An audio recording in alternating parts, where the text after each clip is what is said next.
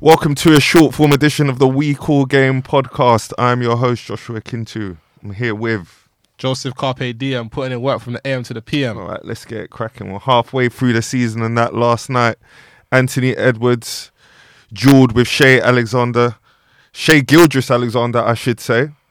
Flipping Shai and OKC came out with the win over the one seed Timberwolves. The night before, flipping Jokic walked into the Boston Celtics, walked into Boston Garden, handed them their first home L of the season. We're in January. Things are heating up in the NBA. I think we got four candidates. We got Shai, SGA, we got Jokic, we got maybe Jayson Tatum or the Boston Celtics, and then what did I say? Jokic. Yeah. I said Shai, Jokic, Shai, Jokic, Jayson uh, Tatum. Jayson Tatum. And who else do you think is in the NBA? Oh, I'm being very disrespectful. Your man Joel Embiid. Now, them out of them four, who who who, who do you think who, who's your MVP so far this season? Who who's who who's in fact before you answer, let, let's let's set the context. Obviously, I don't think anyone had the OKC Thunder as a two seed. I didn't. I think we sat here and said they'd make the playoffs. They're now the, the, the two seed in the West, and it's been that way. It's been like that for a good two, three weeks now. Am I lying? Maybe Yeah. four. No, you're not. Like, Yeah, yeah, yeah. They've been sat there. Yeah, yeah. been posted. All right. Jayson Tatum and the Celtics, best starting five in the league. I think they're the one seed. yeah, correct. Obviously, conventional wisdom tells us, you know, good record, best player on that team, usually in the MVP shouts. His numbers back it up. I think he's averaging what close to thirty or thirty. Jayson Tatum. Close to thirty, I'm sure, but that's. Everyone scores so many points, no one even cares anymore. But he's how many points he got? He's definitely got high 29, 30, right? He, I'm getting up now. One second. He is averaging 26, well, 27, 9, and 4. 27, 9, and 4. Consi- 27, 9, and 4, considering they have the best starting five in the NBA. And all five of that starting five, I think, were on the All Star ballot. Yeah. So it's a lot of ball, it's a lot of sharing the basketball. Um, so that's Jayson Tatum's case. Jokic, obviously defending champion. The Nuggets are sat comfortably in third in the West. He's obviously doing his usual usual near triple double antics. And Jamal Murray missed part of the season. And the Philadelphia 76ers are, I are think, third the West. third in the Eastern Conference Third and they so- did lose James Harden this season. No one predicted that only adding Nick Nurse and Patrick Beverley, I think, would, you know, mean that they would keep the same record in the East, but they're doing pre- pretty much the same thing. Joel Embiid's averaging big numbers. Tyrese Maxey is. So, what are you saying, Joe? Who do you who do you think who's impressed you the most this season out of them four? Uh, if I'm gonna be honest, I think Shai. I think Shai because I didn't think OKC would be there, and I didn't think OKC would be there with only Chet Holmgren as his noticeable help. I That's didn't- not true. as as notable help. I'm not Williams is really good. I'm a, no, but no one say I'm. What I'm saying is no one is expect. No one expected OKC considering how deep the West Yeah, is yeah, yeah. to be there and there. No, I give you that. So, considering all of that, I think Shai, if everything stays the same, I think he should win MVP. If if OKC finish second or first in the West, I, you would have to give me a good reason why he shouldn't get it. Can you get the current betting odds? Because I, I don't I haven't heard his name talked about enough, and I, I, I have a theory why. I, I think he's I think I have a theory why. Uh, What? uh, Tell okay, um, Jokic is plus two thirty, Joel Embiid is plus two eighty, Shai is plus two ninety. so he's currently in third. Yeah, he's in third. Yeah, I thought this would happen. He's getting hit with the old Kobe Bryant tax. He's just a scorer, isn't it? I was thinking about this, you know. Finally, He's enough, just a scorer. So you Do don't want to reward. They don't want to reward that. You know, they want to do all this other stuff when no one would have no one would have said they're second. In, like he's actually doing what he's doing what you said you're meant to do to get the MVP. He his team's winning, they're winning a lot, and he's putting up crazy crazy stats. Yeah. Because the because argument he's just yeah. the scorer like James Harden all day. And that's the thing when when you play like that, they'll give you one. They'll give you one.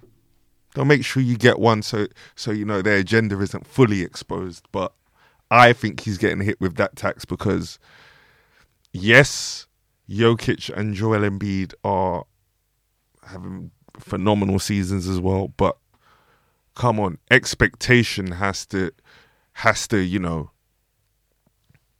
expectation has to you know play a part in this as well like if you think if you think about it yes i don't think we expected philadelphia but the fact the fact that the denver nuggets can still be third in the west miss Joe, miss jamal murray for a significant part of the season tells you and yeah you can say oh if they miss jokic they would miss a lot of it it tells you the players around them are they are still a really good team without Yeah. their second best player there Yeah. I know you may be giving it to Jokic because you should have got it last year and you didn't give it to him then, and that, like now you like it's yeah. I think one thing all of the players that are in contention for MVP are foreign players. oh yeah because um, SGA is from Canada, Yeah, right? all of them are foreign players. Which tells you I Where's per- Jayson Tatum in the in the odds? One second, let me get that up. Because he, for him not to get talked about as well, he's getting hit with that tax heavy. Uh, he is raw. Um, one, two. Luka's in fourth. Giannis in fifth. Jayson Tatum in sixth, plus two thousand five hundred. Then Anthony Edwards, De'Aaron Fox. Yeah. So, I personally think, if you're gonna ask me, I think the NBA is slightly returning to the big man era. Go on. All the people that are in con- or been contention for in contention for MVP have been big men. Yeah. No, I, I say that, and the last, the last, what Joel Embiid last year, Jokic the year before that, Jokic the last two years before that, I would say. Then Giannis before that. So I hear what you're saying. I don't. The game's not. Pl- the game's not played inside out like it was in the '90s. But I think you're right in terms of like your big players being being dominant. But I don't think. um I think like it like it was in the nineties, the NBA is crying out for um a poster child for when LeBron James leaves. And that's why you're gonna see a lot of you know, every time Anthony Edwards does a, a spectacular dunk, every time Ja Morant does a spectacular dunk, Mm. every time SGA does something spectacular, you're gonna see a lot of oh, next Jordan, the next Vince Carter, the next Kobe, because it's like as unfortunately a lot of a lot of these giants, these big don't have charisma. Jokic doesn't. I think Joel Embiid does, but I I I just think I don't think his personality translates as as a big star. yeah. Giannis is does a little bit, but I don't think it it does. I think they're they're crying they're crying out for someone to be that that you know, homegrown face of the league. yeah yeah, yeah. the yeah. American born face of the league. Yeah, because I think it, it looks a bit it looks a bit crazy where the brand of your the face of your product is a foreign product. I guess, but um, I guess we're more we're more maybe we're more used to it in the UK because it's like with the Premier League. When when was the last time you'd say the Premier League, the face of the Premier League, was an English player? That's true. That's very true. I don't think Rooney. Mm, nah. I don't think. Well, he- well, I I, don't thi- I think I think that I think there was a I think there was a, a sly period where you can say like a a core group of them man like when you had the Roonies, the Gerrards in that in the Prem were maybe the face of the Prem. But then again, you had Ronaldo and that's that what I'm there saying. Like still. there was never like a undis like yeah, okay. There was never, a, uh, yeah, there was never an undisputed. Like, like no, no one was the face. Like when I'd say no English player was the face of the Premier League. Then when like David Beckham was here, or, or even like Thierry Henry or something like that. Since that them times, but I guess that's probably why we're, we're more used to it. Whereas in America, they've had what LeBron LeBron James for the last twenty years. So now they're scrambling a little bit because he's on the outs. Yeah, and back to back to my point of why I think if everything stays the same, the way Shai should get it is because if we look back at pre- previous players of Shai's archetypes, i.e. the Kobe's, we can say the Russes, the James Harden. I would say he's off that archetype. The the argument used against them was, oh, he's putting up all these points, and his team are not winning. But Shai, His team's winning. Teams, wi- teams, winning. So Yeah. what argument are you going to use now? So that's why I'm saying. That's my point. Yeah, that's my. I'm, I'm in agreement. Yeah. I'm in agreement. I mean, I, I I'd say all, most.